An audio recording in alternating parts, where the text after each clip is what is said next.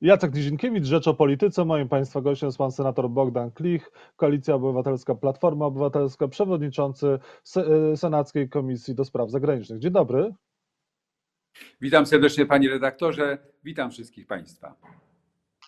Panie Senatorze, czy Platforma poprze, Koalicja Obywatelska poprze Fundusz Odbudowy? Chcielibyśmy bardzo, natomiast musi być spełnionych parę warunków. Po pierwsze, ten fundusz musi być przejrzysty i nie może być adresowany wyłącznie do swoich, czyli nie może mieć charakteru wyborczego. To, jest, e, to są wielkie pieniądze na odbudowę Polski po pandemii, w szczególności tych sektorów naszej gospodarki, życia społecznego, które najbardziej ucierpiały. Czego oczekujecie w takim razie od rządzących, że co oni przedstawią lub jaka będzie ich, e, jaka będzie ich forma e, porozumienia się z opozycją i zabiegania o wasze głosy przy, przed unijną ratyfikacją funduszu? Rząd musi dopuścić samorządy terytorialne oraz przedstawicielstwo pracowników do tego, aby współdecydowały o ostatecznym kształcie Krajowego Planu Odbudowy. To, co zostało skierowane 29 lutego do Brukseli, jest tylko zestawem pobożnych życzeń rządów, rządu, które y, y, nie mają wiele wspólnego z y, tym, czego oczekują samorządy. Powiem więcej. Pomiędzy oczekiwaniami samorządów a tą propozycją rządu jest takie, taka odległość jak pomiędzy Mont Everest a Rowem Mariańskim. Zatem e, oczekiwania samorządów e, muszą być wzięte pod uwagę. Muszą być wzięte pod uwagę także oczekiwania samorządów gospodarczych, lekarskich, e, rozmaitych zawodowych, także nauczycielskich, czyli tych wszystkich grup, które są poszkodowane najbardziej w wyniku pandemii. Polska szkoła musi na tym skorzystać, polska gospodarka musi na tym skorzystać, a przedsiębiorcy, którzy przedstawili nam swoje uwagi i Naczelna Rada Lekarska, która skrytykowała ten, e, ten, ten e, plan odbudowy, wiedzą najlepiej, czego potrzeba służbie zdrowia i polskiej gospodarce. W związku z tym te głosy muszą być wzięte pod uwagę. I po drugie, musi być system monitorowania. Monitorowania Y, wydatków rządu y, y, przez samorządy i przez pracowników, przez organizacje, przez związki zawodowe. Te pieniądze nie mogą pójść na rozkusz. One nie mogą być wydawane na cele wyborcze. One muszą służyć odbudowie całego kraju i służyć wszystkim obywatelom. Panie pośle, a jest, panie senatorze, a jest ryzyko, że te pieniądze pójdą na cele wyborcze Prawa i Sprawiedliwości, że to zostanie tak jakoś przeksięgowane, łącznie z tymi budżetowymi pieniędzmi, że dojdzie do jakichś przesunięć, że to będzie wsparcie na, dla Prawa i Sprawiedliwości? No tego się obawiamy i obawiamy się słusznie dlatego że przecież ostatnie wydatki z Funduszu e, Inwestycji Lokalnych to była kiełbasa wyborcza wyłącznie dla tych samorządów, których PiS, e, PiS rządzi. Inne samorządy środków nie dostały, więc jeżeli w tym wypadku narodowych pieniędzy tak się stało, to co powiedzieć o pieniądzach europejskich, do których zaznaczam, rząd nie dodaje ani grosza z budżetu narodowego. To są czyste pieniądze europejskie, więc łatwo je przeznaczyć na cele wyborcze. A tego chyba każdy Polak powinien chcieć uniknąć. Panie senatorze, czy Platforma Obywatelska Koalicja wspiera rząd e, przy obostrzeniach, które są wprowadzane? No, my przede wszystkim mamy zasadnicze zastrzeżenia co do polityki rządu w zakresie y, y, zwalczania pandemii. E, rząd nie potrafi zarządzać kryzysem pandemicznym, rząd nie wie, jak to robić, a w tych momentach, które są krytyczne, jak przy pierwszej fali pandemii, przy drugiej i przy trzeciej, nie tylko lekceważy opozycję, ale upolitycznia zarządzanie tym kryzysem, tak jak na przykład wczoraj prezydent, e, premier Morawiecki ośmielił się zaatakować i prywatną służbę zdrowia, i opozycję, jakoby opozycja nie była solidarna z rządem, opozycja wspierała i sygnalizowała jak watchdog rządowi już na samym początku pandemii, żeby podjął działania, a rząd wtedy nam odpowiadał: włóżcie sobie lud w majtki. Taka była, taki był początek współpracy pomiędzy rządem a opozycją. Każdy normalny rząd w każdym przyzwoitym kraju y, siadłby do stołu obrad i z opozycją uzgadniał pozostałe podstawowe działania. A tymczasem wezwanie ze strony rządu ostatnie do opozycji było w styczniu tego roku i myśmy z tego wezwania skorzystali. Od, tamtego, od tamtej pory rząd prowadzi walkę z trzecią falą pandemii samodzielnie i jeszcze w dodatku traktuje wirus politycznie, a wirus nie ma y, kształtu politycznego. Wirus jest zagrożeniem dla nas wszystkich. W związku z tym premier Morawiecki zachowuje się nieodpowiedzialnie.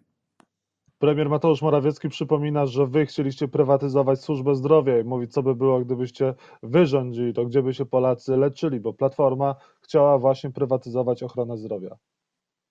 No to jest wyjątkowo pokrętne e, tłumaczenie, dlatego że kto by leczył tych pacjentów, którzy e, w państwowej, w publicznej służbie zdrowia nie znajdują swojego miejsca, jak nie te szpitale, niewielka liczba tych szpitali i te placówki podstawowej opieki zdrowotnej, które świadczą usługi medyczne wobec ludzi chorych e, na rozmaite schorzenia przewlekłe począwszy od y, schorzeń układu y, kardiologicznego, układu, krwionośnego, a skończywszy na pozostałych y, chorobach układowych. Mamy w tej chwili w Polsce najwyższą w Europie liczbę zgonów dodatkowych w stosunku do 2019 i poprzednich lat, bo aż 70 tysięcy. E, byłoby znacznie więcej, gdyby nie prywatna służba zdrowia, która uzupełnia te części publicznej służby zdrowia, które zostały przeznaczone na walkę z COVID-em. Panie senatorze, Platforma chciała prywatyzować służbę zdrowia? Nigdy takiego pomysłu nie było. Mowa o komercjalizacji nie jest mową o prywatyzacji. E, to rząd chce nacjonalizować służbę zdrowia i do tego potrzebna mu jest ta kampania antyprywatyzacyjna i oskarżenie opozycji o chęć prywatyzacji służby zdrowia. To jest e, tylko i wyłącznie przygotowanie do tego, co rząd planuje renacjonalizacji służby zdrowia, odebrania szpitali powiatowych e, starostom i poddania wszystkiego pod centralny bunt, e, but partyjny. Po to, żeby tak w innych dziedzinach, także w dyplomacji, uzyskać miejsca dla swojej nomenklatury partyjnej. O to chodzi rządowi. Panie senatorze, czy można było uniknąć tej wysokiej liczby zakażeń, gdyby szczep, sprawdzano osoby, testowano, które na święta wracają z Wielkiej Brytanii do Polski? No oczywiście, że tak. To jeden z największych e, błędów i zaniedbań rządu. Wystarczyło wykonać e, testy PCR albo testy antygenowe. Wiadomo, że ani jedno, ani drugie nie przynoszą stuprocentowej pewności, ale przynajmniej udałoby się odsiać część tych, którzy przywieźli tego wirusa y, do Polski. Przypomnijmy, że wirus brytyjski jest w tej chwili odpowiedzialny za około 80% nowych zakażeń w Polsce i rozpowszechnia się w sposób znacznie szybszy, szybszy niż dotychczasowe szczepy wirusa. To jest bardzo poważny grzech. Grzech ciężki ze strony rządu. I to za, za to zaniechanie kto powinien odpowiedzieć i jak?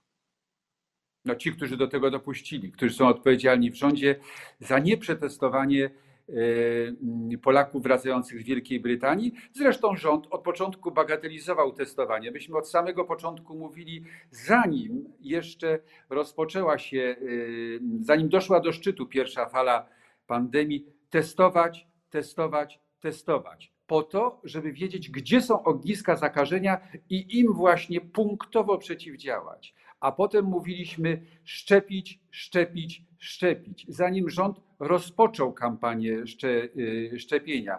No niestety trzeba dzisiaj powiedzieć, że jeżeli chodzi o liczbę wykonanych testów, Polska jest na 26 miejscu spośród 27 krajów y, y, Unii Europejskiej. Za nami jest tylko Bułgaria. Natomiast jeżeli chodzi o liczbę zaszczepionych pierwszą dawką, przynajmniej pierwszą dawką pacjentów, to Polska jest na siódmym dopiero miejscu w Unii Europejskiej, jak podaje y, dziennik y, New York Times, analizujący przekrojowo wszystkie kraje świata. To nie jest dobry prognostyk. Panie senatorze, czy kościoły powinny być zamknięte dla bezpieczeństwa Polaków, czy też jeszcze bardziej zmniejszony limit osób w kościołach? Jak to powinno wyglądać według Koalicji Obywatelskiej? Koalicji dla koal- y, kościoły dla y, wierzących, dla katolików, dla chrześcijan w Polsce mają fundamentalne znaczenie, dlatego też powinny funkcjonować w takim reżimie sanitarnym, w jakim funkcjonowały w ubiegłym roku, a zatem y, z ograniczoną liczbą wiernych uczestniczących w każdej, y, w każdej mszy. Y, Ja sam y, w ubiegłe święta y, nie znalazłem miejsca w naszej parafii na Wielką Niedzielę, ale poszukałem innej parafii, konkretnie parafii świętej Anny, gdzie wskazano mi e, tę mszę świętą, w której mogłem uczestniczyć. Ona była wieczorna, mnie to nie przeszkadza. Pana Boga można czcić rano, wieczór, we dnie, w nocy e, i skorzystałem z tego zaproszenia.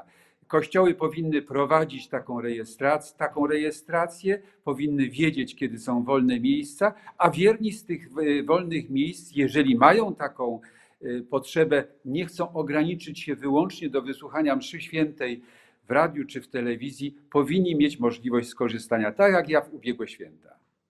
A czy służby porządkowe, policja powinny móc wchodzić do kościołów i kontrolować limit e, osób w tych kościołach przebywających?